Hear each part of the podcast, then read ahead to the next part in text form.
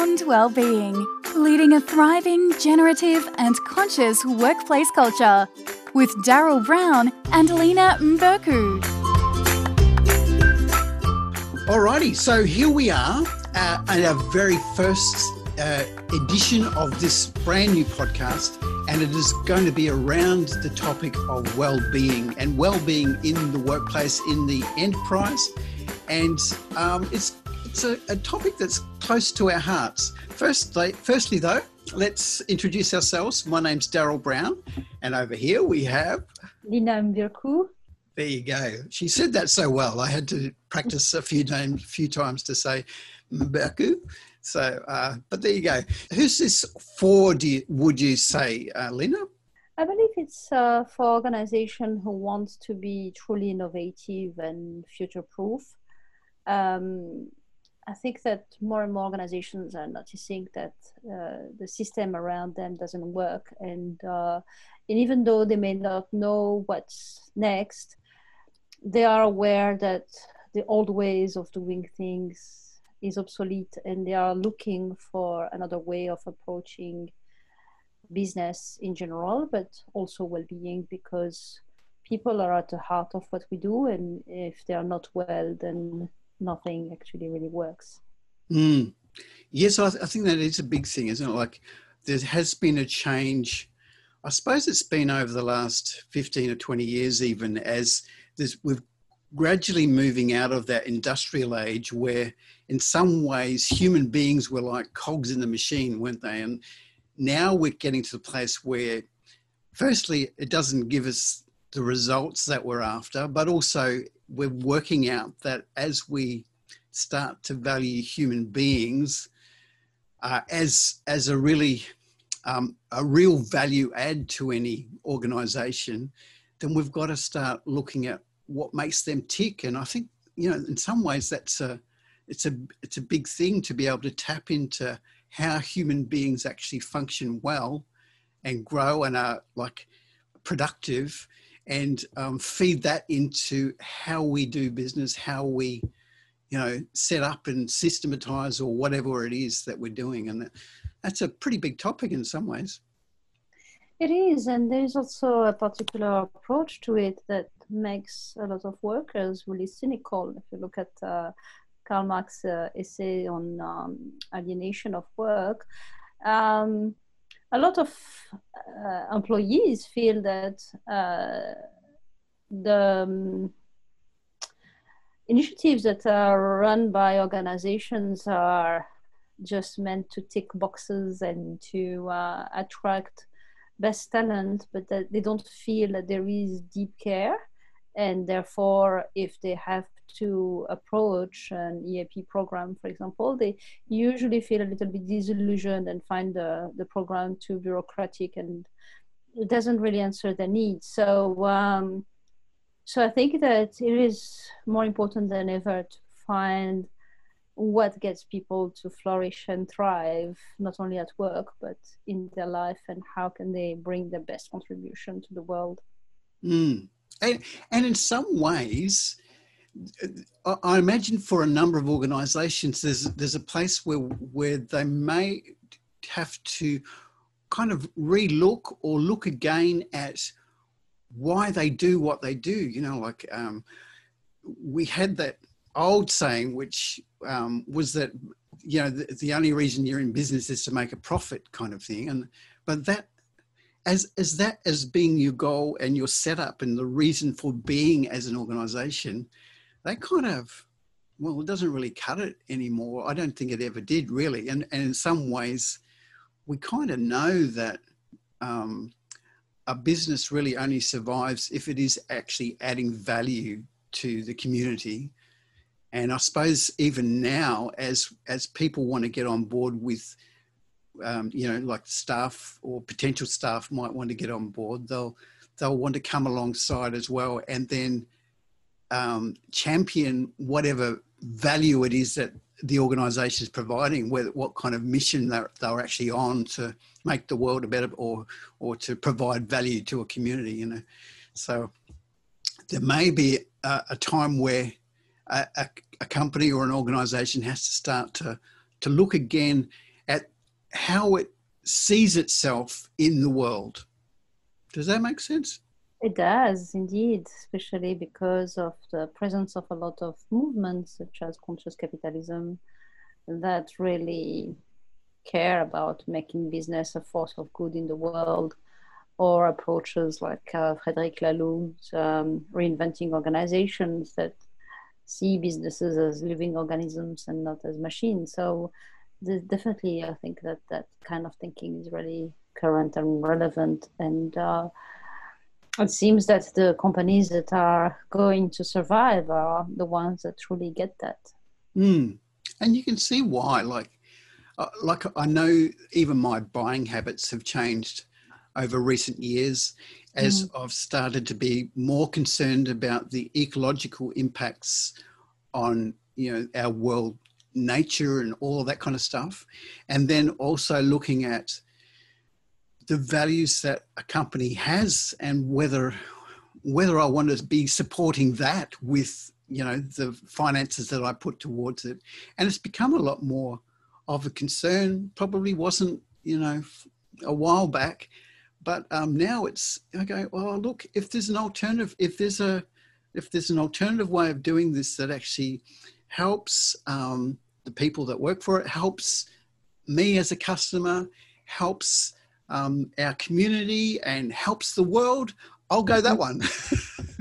Indeed, no, you're right. I think not only customers like you are becoming more aware and conscious of the impact of uh, a company on the system, but even millennials. Uh, it's uh, so many studies that show that they actually really want to have meaning in their work and would only go and work for companies that are purpose driven or that have great values that feel aligned with who they are etc so organizations that want to attract the best talent would definitely need to lift up their game and uh, become more human conscious Mm.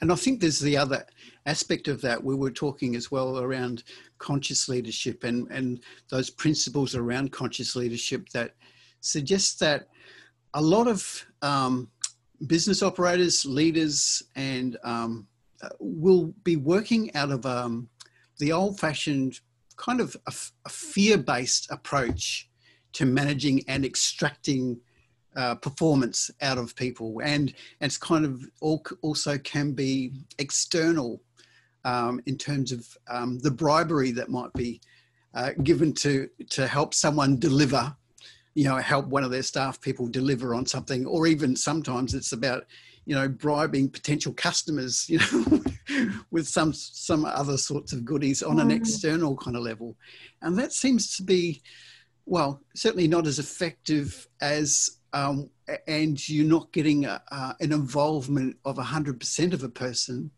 um, if they're in fear mode, yeah, we know that that kind of limits the kind of creativity that someone might be bringing to us, um, to the way that they work with or interact with others. And um, yeah, we know that there are better ways of going about that. Indeed, and I think that in this age of uh, machine learning and AI, if we really want to be making a difference as human beings, we need to be the ones that innovate and connect and reflect, um, which are things that machines cannot do. And if we are unwell, then we are unable to perform those things. So, if an organization really wants their people to bring the best they can to the work, I think that they need to treat them well and, and ensure that they are offering the conditions in which people can do their best work and flourish and be happy. Mm. mm. Yeah, no, it's a it's a big deal, and, and and that is actually going to be, as you say, if you're going to survive in this marketplace, as if you're going to move forward, uh, especially when the the cost of human capital is increasing, um, then we need to need to find a way to really it doesn't sound great to say it but to extract value out of people. But but in doing that you're actually bringing the best out of people and, and helping them to fulfill their potential as well helping them feel that um, what they're doing is meaningful and adds value um, so yeah, all of those things need a very specific kind of environment and a very specific kind of um, support, I suppose.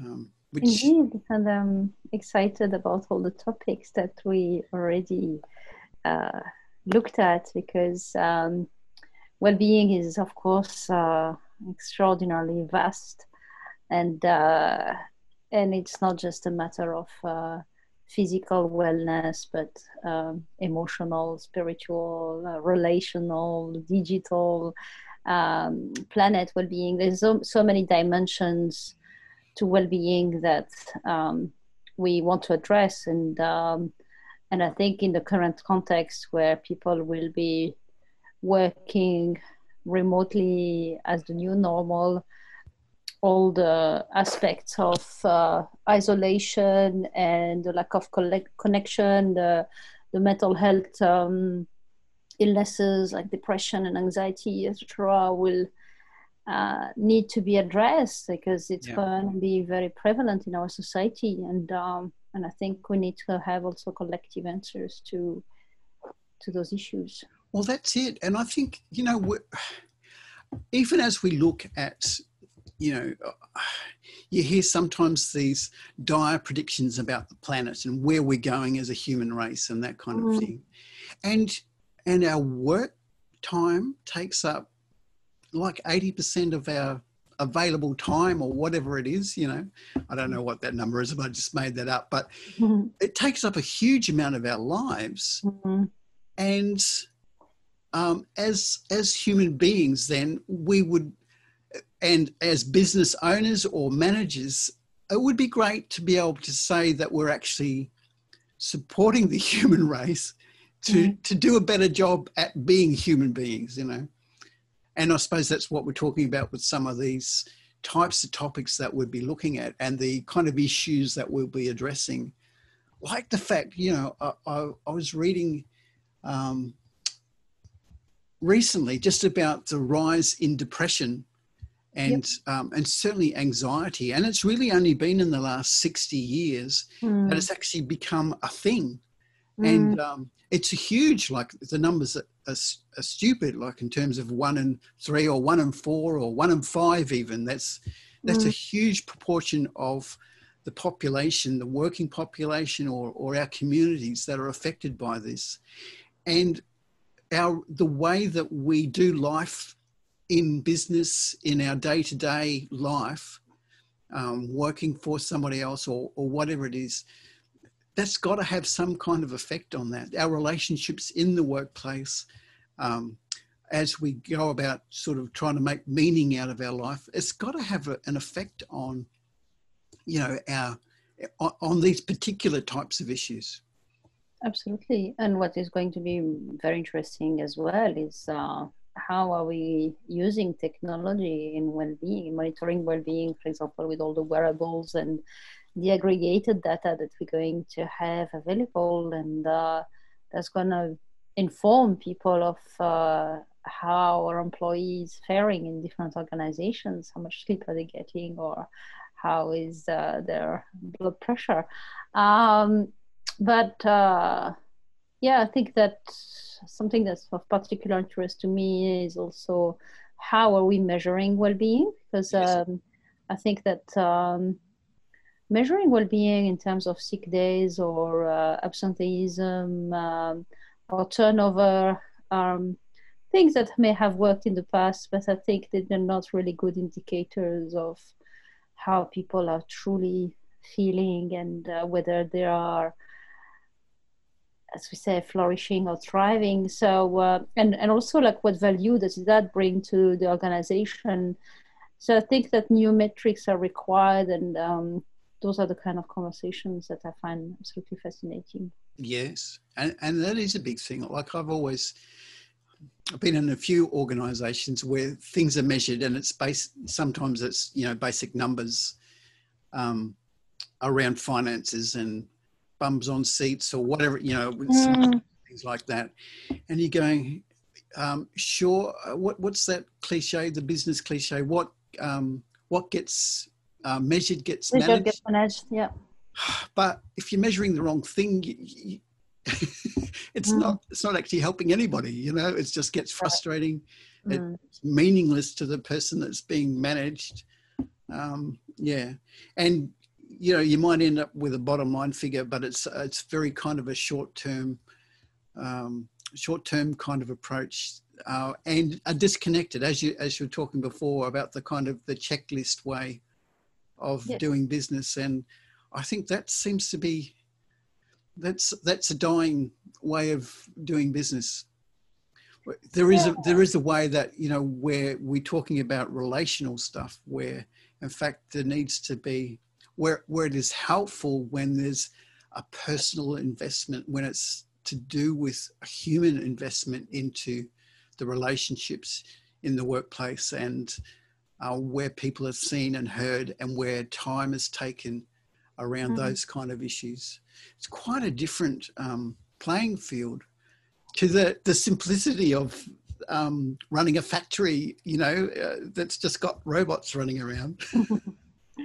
Indeed. And we all have blind spots, so I think that it's important that we bring some light to those blind spots because very often when things are reported, they're reported in such a way that uh, employees say what they think their managers want to hear. And um, and if we uh, don't have a culture uh, not only of psychological safety where where people can actually express when things is actually not really working or when they're suffering uh, without having this fear of stigma or this fear of losing their job.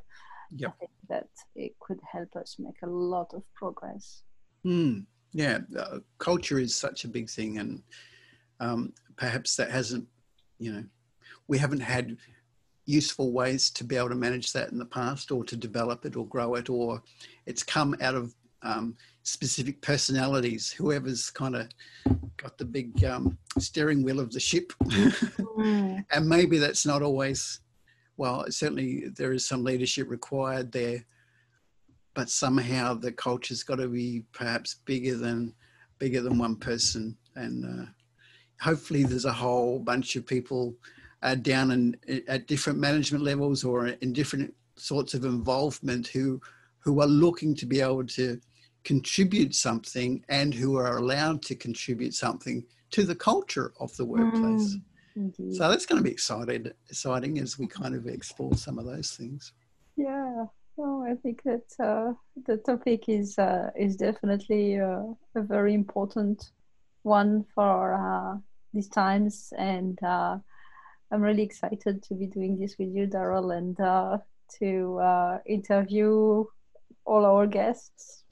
Yes, uh, it's it's it's um, surprising. I, I'm I've been surprised, and as someone who perhaps hasn't been exposed to um, the the corporate um, side of um, developing human relationships or developing this uh, well-being um, uh, approach, that uh, that there is a whole growing industry and a growing um, amount of expertise that can be brought and and you know some of it has, has has moved across from other areas of life. And i suppose that might include me moving moving into this kind of space to be able to see how we can you know again support industry support organizations and and just you know um, i think it's grow grow a, a, better planet and i'm i'm excited to be part of that that that really um, yeah, it really gets me excited. So, so as we interview people, as we look around and, and see what other expertise and, and ideas are out there that can kind of help us move forward in this space, um, yeah, I'm I'm looking forward to learning stuff as well, and um, certainly um, sharing sharing the space with you, Lena. It's going to be an exciting journey. Well, thanks for uh, tuning in uh, today, and uh, we look forward to having you along uh, on our journey as we travel through and and work through this whole idea of, of generating uh, an amazing workplace culture and um, bringing along the well-being of, of our staff and our constituents as we go along. And look, over the next few weeks, we're going to be spending some time firstly on uh, Lena's uh, incredible model, the Macro Leaders Way. And if you look at um, macroleaders.com.au, you can find out a little bit more about what's going on there. Uh, we'll probably explore some of the stuff that I'm doing, uh, and I can be found on um, upsidedownleader.com, and that actually takes you through to a Facebook group that I run. And then, you know, we'll also be uh, talking with some uh, people. That have got some, got some interviews lined up with a new uh, conference that's coming up all about workplace well-being, and uh, I'm sure you're going to enjoy that as well. So uh, as we continue to unravel these things and look what best look and find what best practices are and all of that kind of thing, and, and just bringing the the best out of our people, then I'm sure that you're going to want to stick around and um, come along on that journey with us. All right, check you next time.